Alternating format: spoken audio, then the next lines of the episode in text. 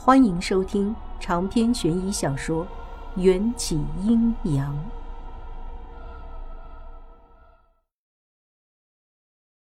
那只手异常冰凉，宛若死人的手一样没有温度。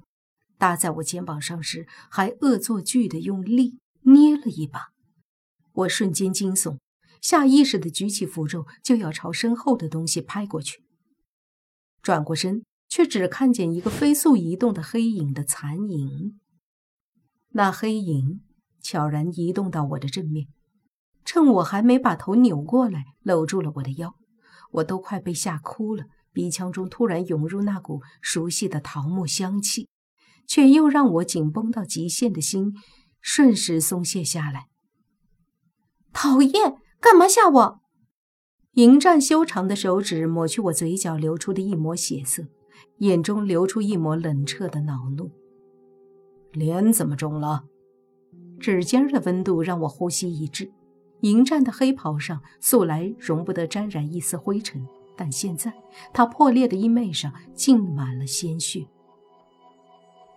就连那张镌刻着近乎完美的五官的俊脸上都沾染了零星的殷红。可饶是如此，眼前的人依然俊美的无可比拟，像是嗜血的蔷薇，冷艳高贵，不可亵渎。他也受伤了，可他好像不知道痛一样，只顾着担心我嘴角那个小的几乎可以被忽略的伤口。我的心似乎随着那根在我脸颊温柔抚摸的手指，情不自禁地加速跳动。我不想让他担心，摇摇头：“没事儿，我不小心弄的。你，你没事吧？”一滴暗红的液体从他轮廓分明的脸庞滴落，说不出的邪魅。我忙不迭掏出手绢，在他脸上轻轻擦拭。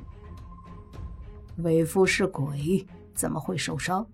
这些血是那个凶兽的。眼前人低沉一笑，身边的那些恐怖气氛就都被驱散了。他邪魅的气息随意地感染着我的呼吸，搅乱着我的思绪。我快要沉溺在他那个蛊惑人心的笑容里，手指一抖。指尖触碰到他唇角的一滴血色，干嘛那么紧张？说了我没受伤，要不要脱光了给你检查？谁要看？白了他一眼，手上的力道故意加重了几分。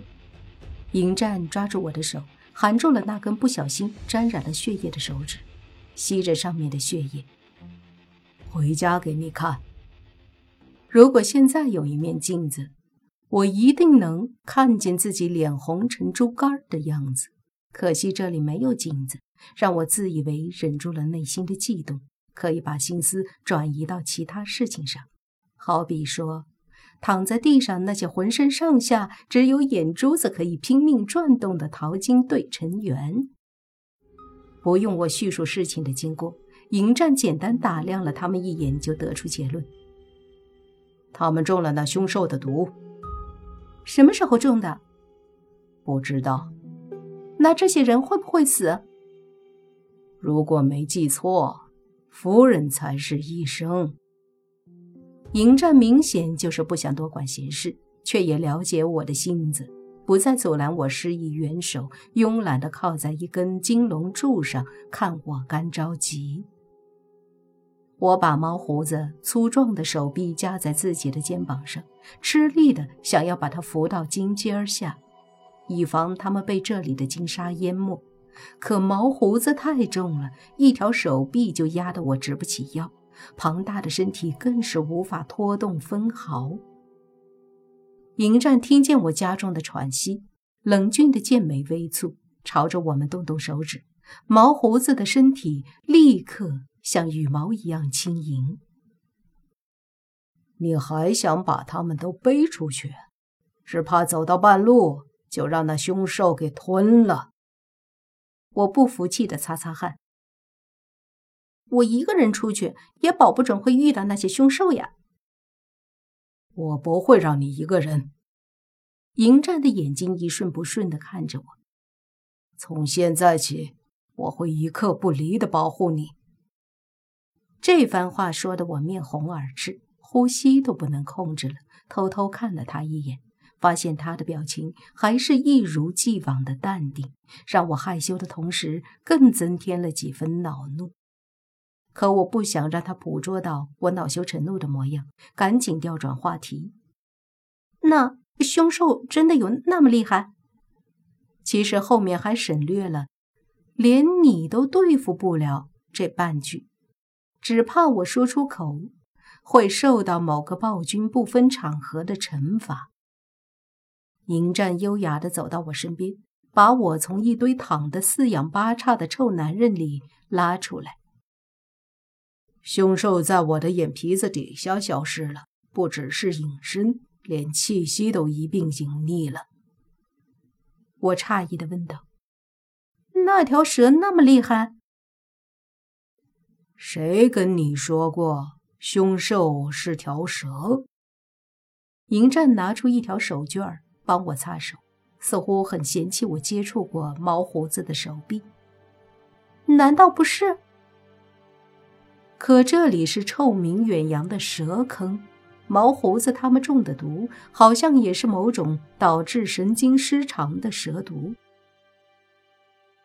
吃了向导老头之后，那凶兽只怕是爱上了人肉的滋味，他一定还会再来吃你们。到时候我把他打死，让你看看他的庐山真面目。我听出迎战的意思，好像是想要用躺在地上的这些人当做诱饵，引诱出凶手。不过这一会儿我没有歧义，比起时刻担惊受怕，还不如主动出击，先发制人。毛胡子见我们只顾着聊天，没有继续搭理他们的意思，眼珠子转动得更加卖力，我看得有点恶心，问道。你是不是能听懂我们的谈话？是的话，就眨一下眼睛。不光是毛胡子，躺在地上的其他人一起对着我眨了一下眼睛，然后就瞪大了眼睛。我明白了。毛胡子继续对我挤眉弄眼，不外乎是在求我们别扔下他们。除了不能动弹，还有其他感觉吗？在没有听诊器等医疗设备的环境下，我只能用中医的望闻问切来判断毛胡子他们的中毒状态。毛胡子又眨了一下眼睛，表示身体不痛，毫无知觉。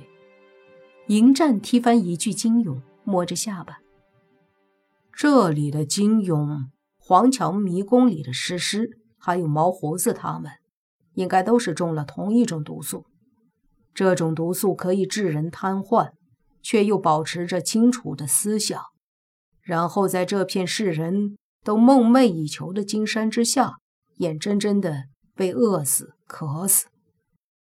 你是说，金勇活着的时候也是淘金者？他们莫名其妙的中了毒，在看见金山的时候，毒素发作，没法动弹，才会出现我们看到了他们好像在跪拜金山的这一幕。正是。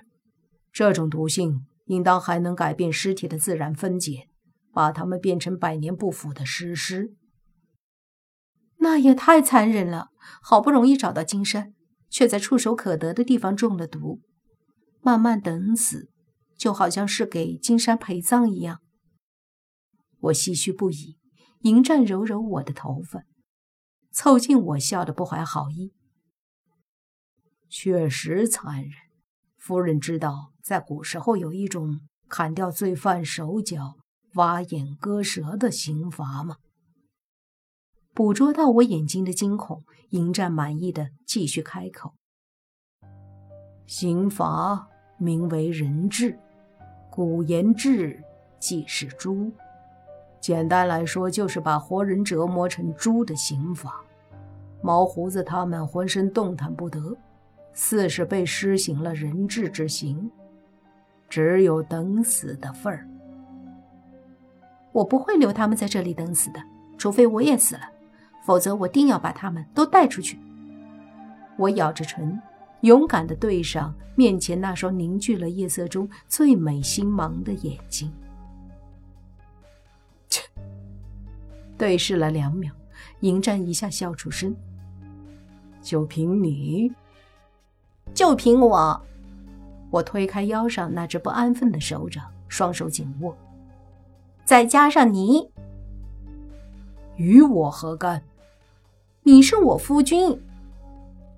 每次我叫他夫君，迎战的脸上都会克制不住的露出一抹淡淡的温柔和宠溺。我知道他是喜欢我的，而我总是利用着他对我的好。长这么大，除了外婆，没什么人再对我这么好。可外婆不止一次提醒我，这门亲只是一场保护我性命的交易，我不能对一个鬼动情，更不能深爱。人鬼恋是禁忌，深陷进去便是万劫不复。我的心内泛起一抹难受的折磨，努力压制着被迎战勾起的控制不住的情愫。既然夫人想，那就如你所愿。迎战对我从不猜忌，从容地松开禁锢在我腰间的手掌。我平息住心中的涟漪，往金山上爬。出去之前，我先要找到外婆。踩着细腻的金沙，我努力地攀高，可脚下的金子非常松软，每一步踩下去都会被从顶上留下的金沙覆盖。我爬了半天，几乎都在原地踏步。把自己累得半死不说，脚底板还感觉到针扎一样的疼痛。迎战发现我皱眉，手臂一展，把我揽入怀里，脱掉我的鞋。